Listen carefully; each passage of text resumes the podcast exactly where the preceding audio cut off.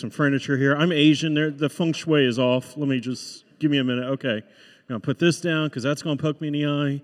All right. Good to see you here. My name is Tim Walk. I'm a financial advisor. Before that, I was a pastor for 15 years. Uh, that's where my education background is. I have a Bible degree. Um, also, have a family. Uh, some of them are here today. I think we got. Uh, that's our uh, family there. That's my wife Kelly. She's actually serving the kids ministry uh, at our home church uh, today. So we divided and conquered. So the two oldest are with her serving in the kids ministry. I got the youngest uh, who loves this church. You are the Yellow Slide Church. And my six year old loves the Yellow Slide Church because you have two of his favorite things. You have, a, you have donuts and you have a playground. And so that is, you, you are the, if we left it up to a vote, his vote is we're moving to Newark and being part of Engaged Church. So um, he loves it. Uh, the challenge is with a six year old, we, we are in huff and puff season with our six year old. So anything that we ask, which we, we feel is like reasonable, uh, it's just like. so it's just like I, I, don't know. Hey, hey, son, uh, can you put your plate away? it's just like, really? I asked you to put the plate away with the hot food I made for you, that I purchased for you, that I prepared for you. I'm just asking you to put your plate away. every, every, just everything's difficult. Hey, son, you got to turn off the TV. We're going to school today. and, and there's a side of me that's like, it's, that's not the season to huff and puff. There will come a time to huff and puff. Today, six year olds, you, should, you don't have the right to huff and puff. Life is going to get so much harder. That's when you could huff and puff, okay? When you're 40 and it's just like, I got to go to work today. Still? Still, after all these years, I'm still working.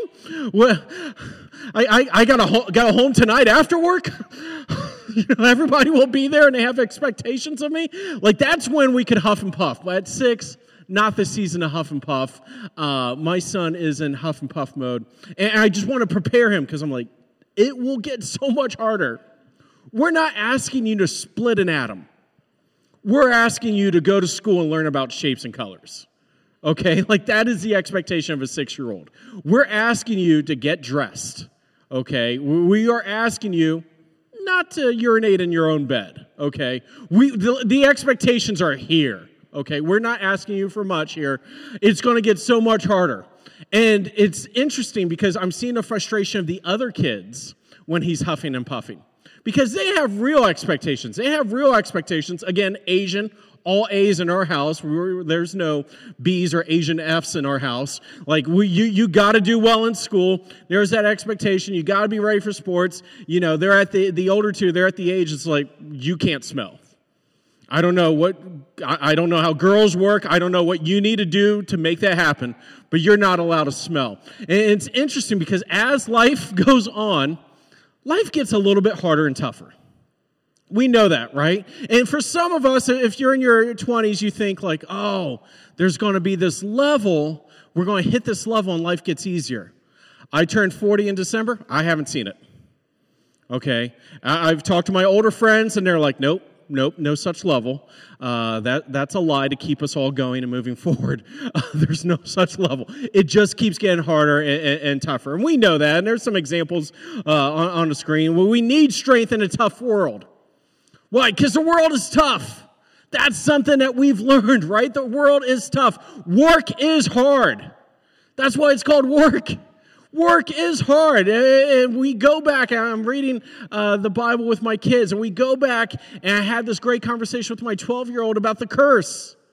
There is friction in work now things don't do what they're supposed to do, right? Technology doesn't do what it's supposed to do. People don't do what they're supposed to do. That's why they're managers, because we are so incompetent as humans, we have to be managed. Work is hard. Relationships are complicated. My 12 year old is starting to see this. Why are they mad at me? Well, who's mad at you, son? And I hear a girl's name. I was like, oh, I, I got nothing. It's because the wind blew. That's why she's upset with you. Okay, don't don't even don't even stress out about that. But relationships are hard. They're difficult. Even as a parent, they're difficult. Why? They keep changing, they keep evolving. Things happen, life happens, and relationships are complicated. Inflation's high, okay? Again, financial advisor, inflation's high. It's rough right now, right? Remember during the pandemic when there's just random stuff out of stock where it's just like, oh, guess we don't get milk this week. Now it's just random stuff that is too expensive to buy because that's a bad investment where it's just like, chicken nuggets are $133 a bag. I guess we're not getting those. It's tough. And here's the other thing. All of these things are like, yeah, you, you know, the economy is tough, and work is tough, and relationships are tough, and I am difficult. I self sabotage. I mess up myself. And I'm glad I'm not, I, I hope I'm not the only one to uh, hear this. So I want to give you a, a, short video clip of an expert that knows how tough life is. Go ahead and watch this uh, short. and they make me so tired. Can you go ahead and restart that? I'm sorry. We, we, we and I never the, blame them. I'm the opener. like, what is I love, up? I love pancakes. I love them so much. And they make me so tired. And I never blame them. I'm always like, what is up with me today? I can't get it going, you know? And I'll go to my wife, I'm like, I think we need new pillows. And she's like, You think it's that loaf of bread and syrup you just say? Everything I eat, I can tell you exactly where it's at in my body once I swallow it. You'd just be like, That's behind my heart. It's behind my heart. I love that clip. Uh, Nate Bargatze is such a, a, funny person to me. And I love that clip because it's like we never blame the, the, things that are like sabotaging us, right? Have a terrible breakfast and it's just like, oh, I don't know what's, what's up with me today. I don't know why things are so difficult. Oh, uh, you know, I don't know why I'm always so tired. How, how much sleep did you get? Like solid four minutes oh, that might be why. I don't know. I don't know why I'm so sluggish. And it's just like, well, when's the last time you exercised? August. And it's just because the dog got out. Um, it, it's amazing. It, like the most difficult thing in life. It's usually us, the, the, our shaving partner, right? The person that fogs up the mirror every morning. We're probably the most difficult. We get in our own way. We do things that hurt ourselves. We do things that sabotage ourselves. We mess up our own life. How many of you guys could look back at a difficult day and you're like, that was 100% on me? That was 100% on what I said. That was 100% on how I prepared. That was 100% on me. And for those of you that raise your hands, good uh, self awareness. For the rest of you, well, you might want to work on that this year. Make, make that a goal. Most of us tend to look for external strengths to deal with these problems too, right? Oh, we need to get new pillowcases because that's why, you know, I'm tired and sluggish. It's not because of my terrible diet, it's something else external.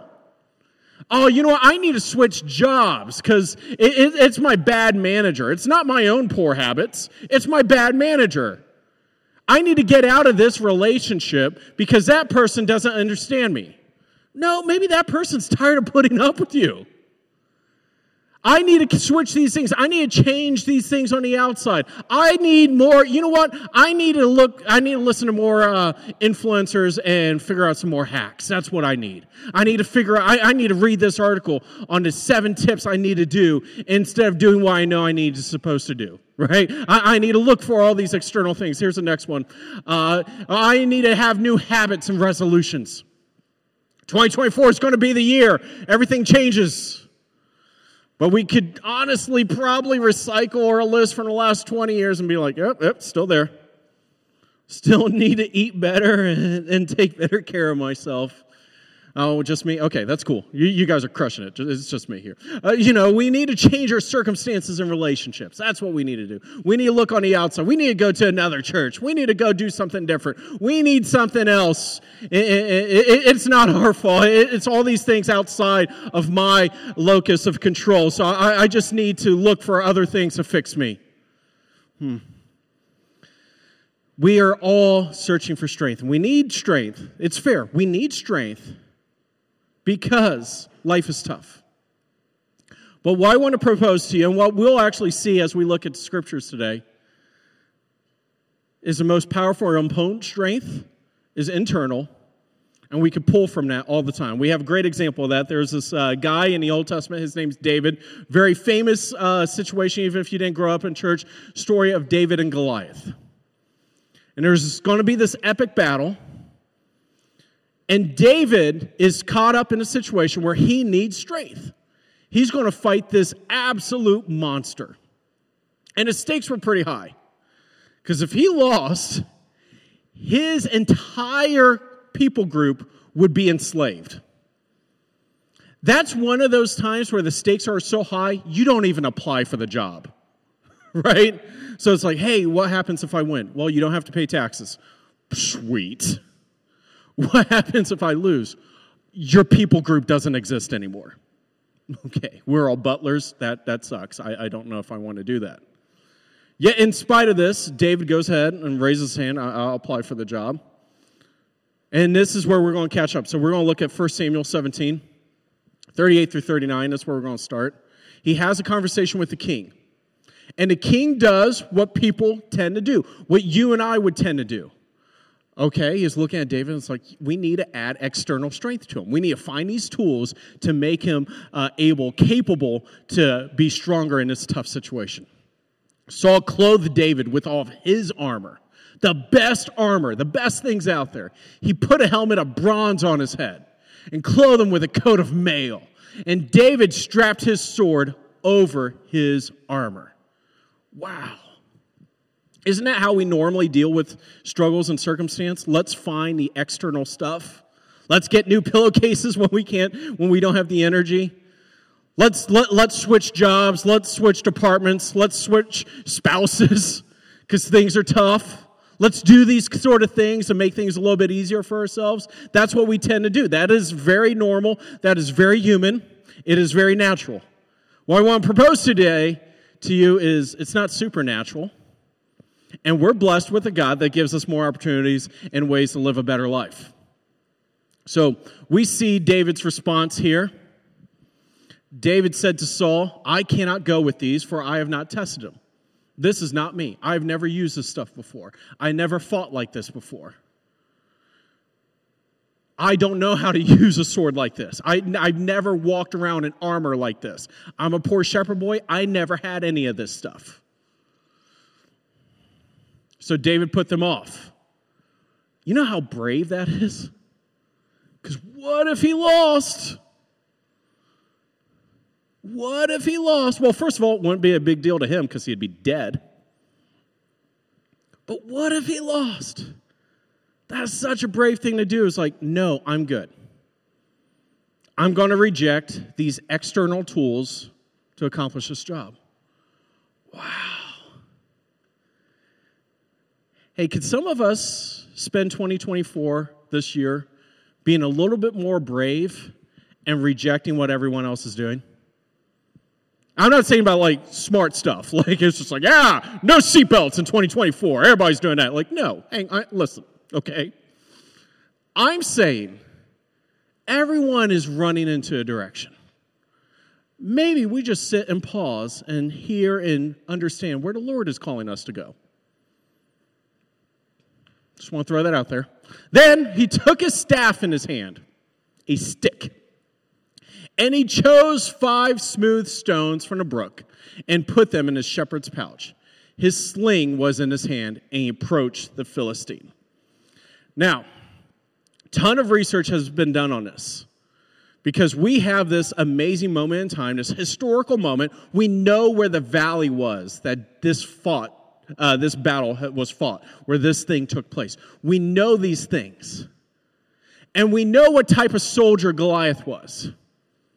And there's historical records of what David had what David had with the sling. And there's this uh, amazing author named Malcolm Gladwell. We're going to show you uh, a, a, snippet of this clip. He actually did a TED talk on his research about David and Goliath. I think it's fascinating, uh, and I hope uh, you would appreciate it too. So go ahead and roll that. In David ancient Goliath warfare, clip. there are three kinds of warriors there's cavalry, men on horseback and in, with chariots. There is heavy infantry, which are foot soldiers, armed foot soldiers with uh, swords and shields and some kind of armor. And there's artillery. And artillery are archers, but more importantly, slingers. And a slinger is someone who has a leather pouch with two long cords attached to it. And they put a projectile, either a rock or a lead ball, inside the pouch. And they whirl it around like this. And they let one of the cords go. And the effect is to send the projectile forward at, um, uh, towards its target. Right?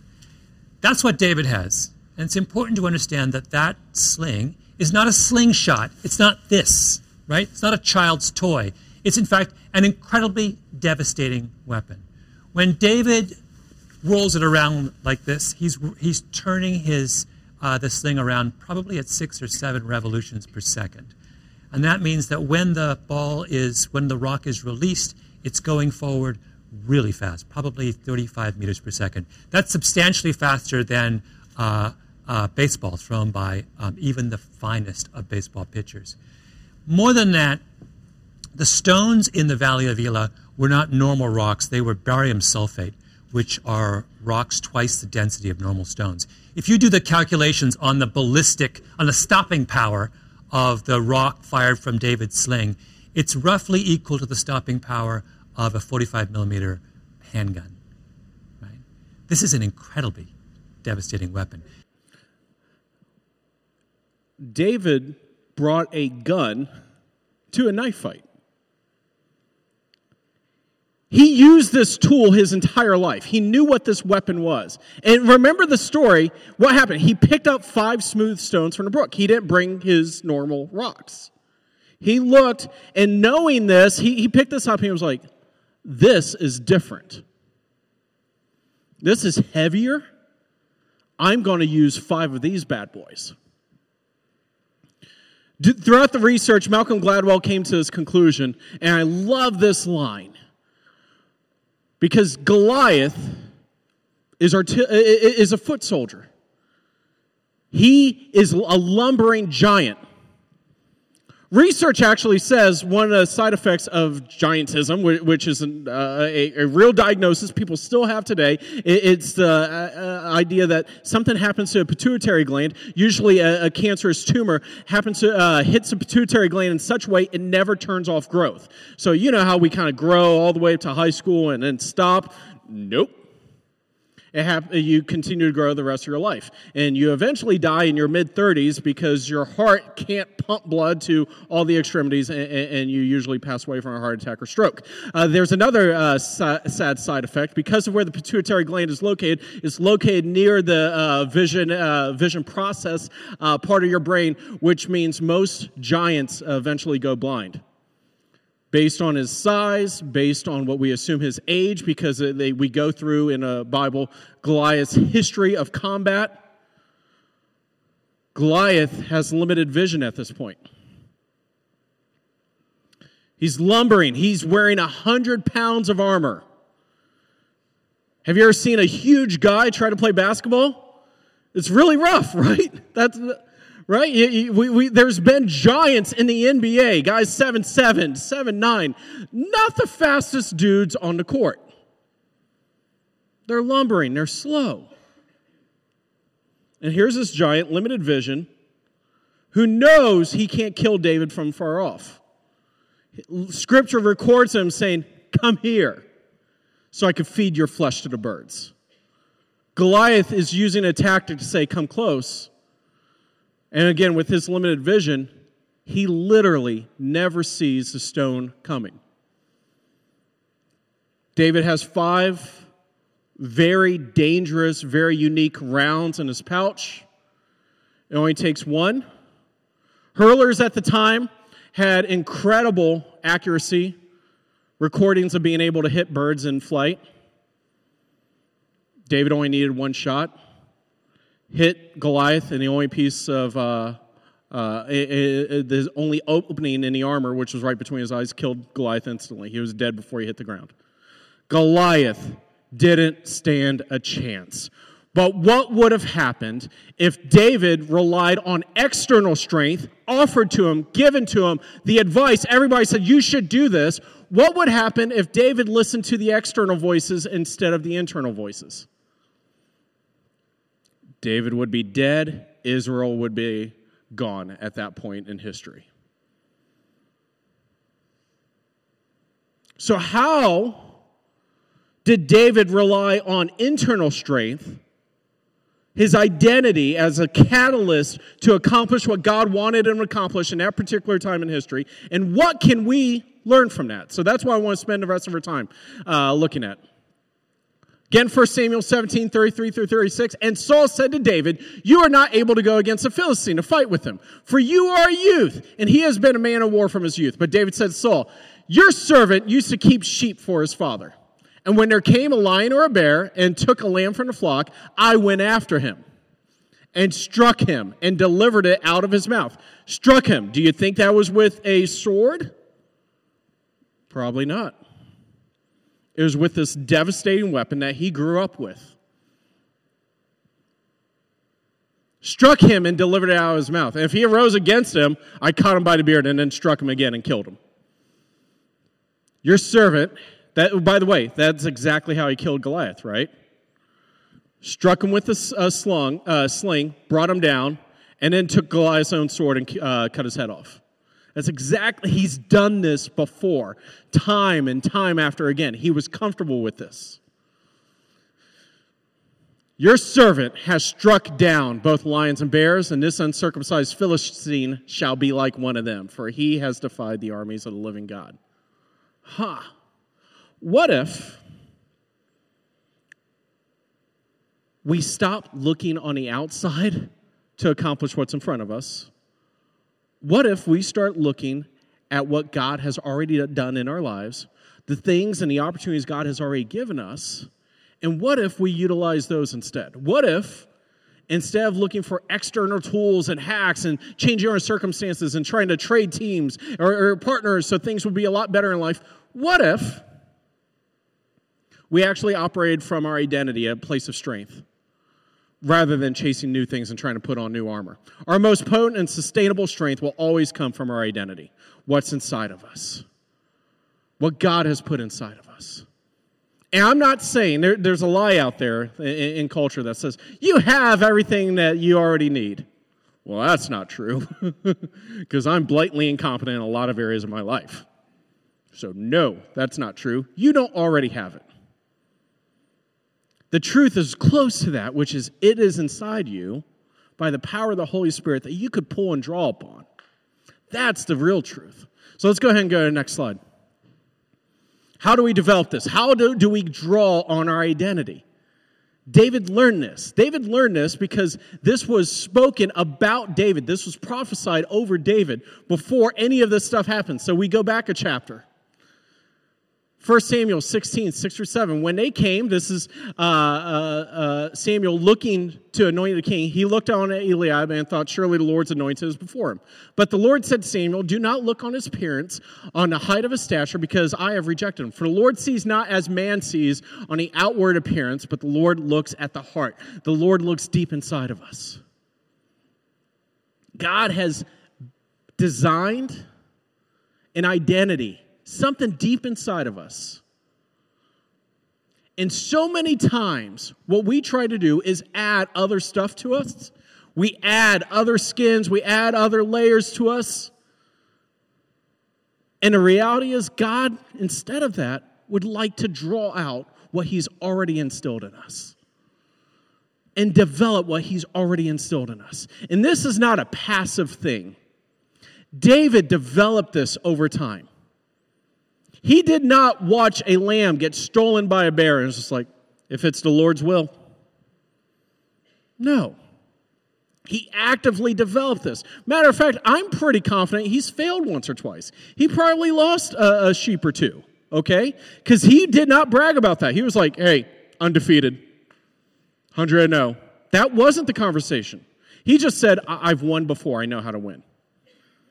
We could also assume he lost before. He knows what he did wrong. This is not a passive thing, this is not a perfection thing. This is an opportunity, though, for you and I to stop listening to all those external voices. And it's really tough because you and I, everyone in this room, could reach down and grab that external voice that we probably wake up to, that we probably check while we're still in bed. And it's the first thing that we look at, and it's probably the last thing that we see before we go to sleep, right? What are we looking at? We're looking and listening to external voices. You should worry about this. You should do this. You should freak out about this. You notice my first meeting as a financial advisor with most people is all the things you shouldn't do. Hey, I, I heard on TikTok I should be doing this and I should be investing in this, and my buddy's doing this. I was like, hang on. I want to be a voice of reason in your life. And the only way this relationship's going to work out is you listen to me as a voice of reason. And I need you to start blocking out those other voices. I'm happy. I want you to do research. This is not a cult. Like, do your research, do your things, but also, this relationship's not going to work if you're constantly listening to other people and you're not listening to me. If that's true of a financial advisor in a relationship with a client, maybe it's also true with God. And we're spending a lot of time listening to other voices. Why? Because people get rich selling external things that we add to us. The armor dudes want you to pick up more armor. The shield manufacturers want you to grab more shield. That's fine, but there is a God that knows you, has a plan for you, has given you some tools that, if you develop them, will help you get to where you want to go in life. So that's what I want to look at. Let's go ahead and go to the next slide. How would our battles look different if we fought from a place of our identity? That's a great question, Tim. I'm glad you brought that up. Let, us look at the first uh, scenario the battles over temptation. The battles over our own temptation, right? Let's use Nate Bargatze's pancake example. The battle over temptation. Man, we, we could try different things. We could try, you know, uh, little apps and do that. But honestly, wouldn't the, if he relied on his identity instead, wouldn't that be a more successful battle? I'm not the type of person that's going to eat that in the morning. I know that hurts me. I know that you know, having 1,200 calories and a bunch of sugar and carbs in the morning is probably not the best thing for me. And I'm not the type of person that's going to do that. That would probably work a lot better than trying all these externalities, right? Maybe it's, that's not your uh, temptation. Maybe it's something else. But I know I've overcome the, several and many temptations in my life, not all of them, but many, by saying to myself, I'm not the type of person that would do that. I'm not the type of person that would let that person down. I'm not the type of person that would do that. What is that? That is pulling from strength of a, a place of identity. Who God called me to be, I, I, that's not where I'm going to go. That's not what. that's not who God called me to be. It's just not who I am. And that place of identity will help you uh, in, your battles of temptation. What about the battles of relationships? You know what I'm going to be? I'm going to be a person that does right by uh, uh, other people, treat other people the way I want to be treated when that is your place of identity, isn't life so much easier and clear, uh, clearer? Well, my wife and I had a situation where um, we got a super snarky text uh, from someone at church, and we're just like, I'm glad this is still a thing. Um, that's probably never happened to you, to happen to us. Um, and we're processing how to handle that and we're like, well, we, we should just tell the there is a person in charge of that person. We, we should have a conversation with them. And I was like, well, yeah, but you know what the Bible says about this? It's way harder. The Bible says, not only the Bible, Jesus said, we need to go to that person and confront them on the situation. If it's really bothering us, that's called an offense. Uh, we are offended by that. If it's just lingering, now, it, it, it, and so our rule is after 24, 48 hours, if it's still lingering in our soul and it's affecting uh, our view of that person, it's like we probably need to have a conversation with them. So we're going to have to have a conversation. Wouldn't it be easier to send an email to someone else? Oh, absolutely. But we need to choose what's easier and better because we are the type of people that's going to follow what the biblical standard is. And if we don't do that in this area, why do it in any area? Right? If we're going to ignore the biblical standard for relationships here, why follow the Bible in any spot? So we're going to do the difficult thing and have a difficult conversation. Hey, you probably didn't uh, mean this, and I know things get lost in text, but this is how it came off. And I want you to know that. I want you to know, like, it didn't sound good, didn't feel good to us, and I need you to be aware of that. And really, I, I, I, would like an apology for that. I would like to acknowledge, I would like you to hear you acknowledge what you did. That's, that's what, what's owed to us at this point. Way harder, but if it's coming out of a spot of identity of, hey, I'm a Christ follower. Christ said to do this. Okay. It makes things a lot more clear, right? Not easier, but clearer. What about uh, the battle at work?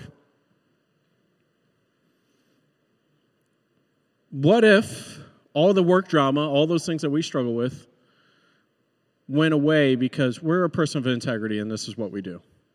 And we're going to trust that God's going to work things out behind the scenes in ways that we've never seen and uh, comprehend, we don't know about.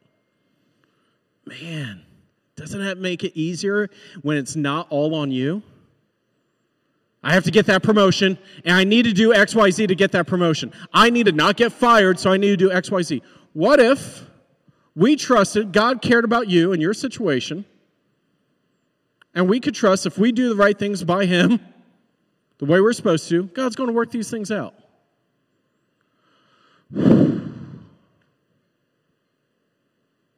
Not, e- not easier, but better, right? Not an easier life, but a better life when we actually bring God into these places. So, how do we draw strength from identity? We, we have three examples uh, that David set before us. Uh, the first one is this we remember what God has already done. We remember what God has already done. What was his pitch to Saul? I've done this before. I could do it again. In our tough times, what will give us internal strength that allows us to draw from our identity and be a catalyst in this new year? What will do that? Looking back at what God has already done. Uh, th- I don't know if this is theologically true, but this is something my wife and I uh, uh, found to be true in our lives. Anytime something's been taken away from us, we realize that God is just making room for, for an upgrade. So if a relationship is taken away from us, a friendship is taken away from us, an opportunity is taken away from us, a material thing is taken away from us. You know, we lived in Atlanta, Georgia for five years. I don't know if you've ever been there. Uh, they don't know how to drive in the South. Um, because in Georgia, there's fields, and then there's Atlanta. and people don't know how to drive in either spot. So we got in several car accidents in Atlanta. Um, and every time, like, a, a, vehicle would get totaled, because people are going 120 miles an hour, so any fender bender results in your vehicle being totaled. Um, every time that happened, we're just like, oh, I really like that car. That was nice. And it was almost paid off and all these different things. And somehow God upgraded us. We got a better vehicle at a lower interest rate and we paid less for it. Wow. God bless us. And again, it's Atlanta, so it happened six weeks later. And God did it again. It was a great time to trust that, oh my goodness. When life takes things away, God is aware and God's going to be there. And we took that lesson from 10, 15 years ago, and we've held on to that to be true. So when we lose something now, so that's cool. God knows. God's aware. God's going to upgrade us. It might not be exactly what we had or what we wanted, but God's going to take care of us. That's how we're able to draw on our and build into our identity to know, like, God's going to do this. You may have some moments in your life that you've known, well, God took care of us then. Use that to be a catalyst to your faith that God's going to take care of you in this situation. It may be new, it's going to be different, but it's the same God. And He's going to be there just for you today, like He was in the past. And if you're new to the faith, this is why community is so important because you may not have enough experiences to have faith. That's why community is important because you could borrow on other people's faith. That's why Scripture says, How do we overcome the enemy? By uh, the blood of the Lamb and the word of our testimony. So, sharing stories that I just shared with you to encourage other people's faith is inc- incredibly critical to building up our identity. Last two points, and then we're going to run. Trust and develop the strengths God has already given us.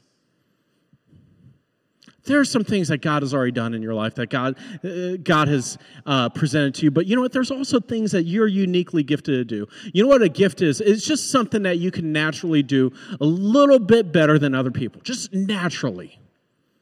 God's given you that. Lean into those strengths. Because externally, we always want to do what other people could do. So in high school, I have a buddy. Um, we're still friends today. Uh, he was just emotionally like this, just the most stable emotional person. You can't tell, but uh, uh, I, on the other hand, am very different. Because if it's something good, we're the king of the world, the best thing that's going on today. I'm like Ric Flair, just woo!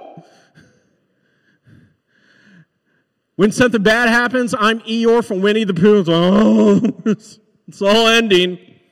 We might as well just uh, take some cyanide and call it a day. Like I was just like I'm like every time something bad happened to me, I'm just I want to start a suicide cult. Like it was so bad, and I just have these highs and lows. And I remember always being jealous of my friend who was just so steady, just so emotionally steady. I was just like, gosh, I'm so jealous of you. How can you like handle life so much better than me? You know what? That passion that I have that has those ups and downs, it's been really helpful in my life and career. Because I get people excited about stuff, and it's like, yeah, let's go after it. And I could also feel when people are down and just know, like, okay, that's a strength of mine. And I wanted to erase that strength because I was looking at his strengths. Again, I'm probably the only one that ever dealt with that, but if it applies to you, go ahead and take it. Last one, uh, remind others who they are. I want to bring the band up, back up to close. Um, I know we didn't talk about that, but hey, you, you come up at the end, uh, uh, sing us out. That'd be awesome. Um, this is huge. Remind others who they are. Because most of us, again, in our culture, is looking for external things to validate us external things to give us strength, external tools, hacks, things that we go to, at Target, and if we go and buy it at Target, it's going to solve the problem. I'm not drinking enough water, so you know what will help me? A $75 Stanley Cup. That'll solve that problem. Or you, you could just drink more water. Just throwing it out there. Also, if you need your water to be cool for four days in a row, you're not drinking enough water. There's a problem. Hey-o. That's just us. But that's also us without inviting God into the, the, the problem, into that situation, right? So let's do that. Let's hold each other accountable and remind others because we're always going to look for that other thing on our own. It took Caleb, my friend from high school, to remind me. It was just like, dude, your passion is why people follow you. And I know you got highs and I know you got lows, but that's why people get people could relate to that because at some point you're feeling what they're feeling. And people could relate to that. It was actually Caleb that helped me understand. It was like, oh, this is a strength I have. It's not a weakness. This thing's a strength.